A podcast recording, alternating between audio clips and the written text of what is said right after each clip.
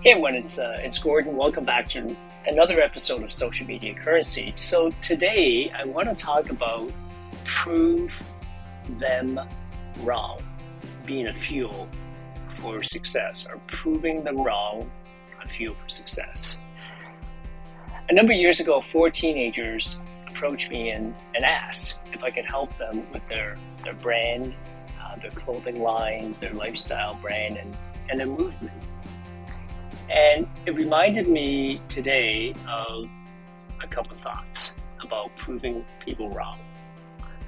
I want to share a, a thought that has been resonating with me lately.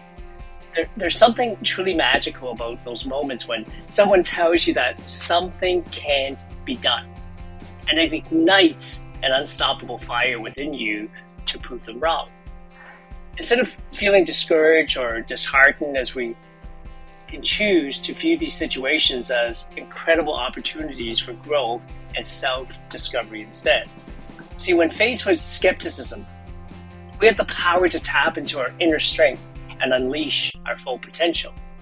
Remember, it's not about proving others wrong just for the sake of it, but rather about proving to ourselves that we are capable of achieving greatness. It's about pushing beyond our, our limits, embracing challenges, and embracing the journey towards success.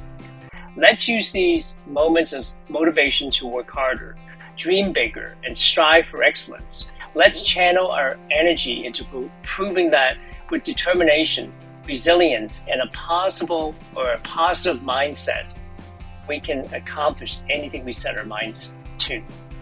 So, my dear friends, the next time someone doubts your abilities or tells you that something cannot be done, let it fuel your determination.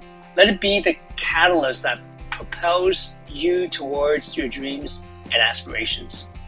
Believe in yourself, trust your instincts, and never let anyone's negativity dim your shine.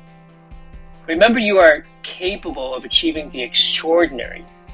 Embrace the challenges, embrace the doubters, and let your success be the ultimate proof that anything is possible.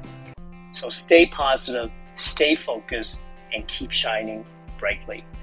Once again, it's Gordon, and until the next time, have an amazing, amazing day.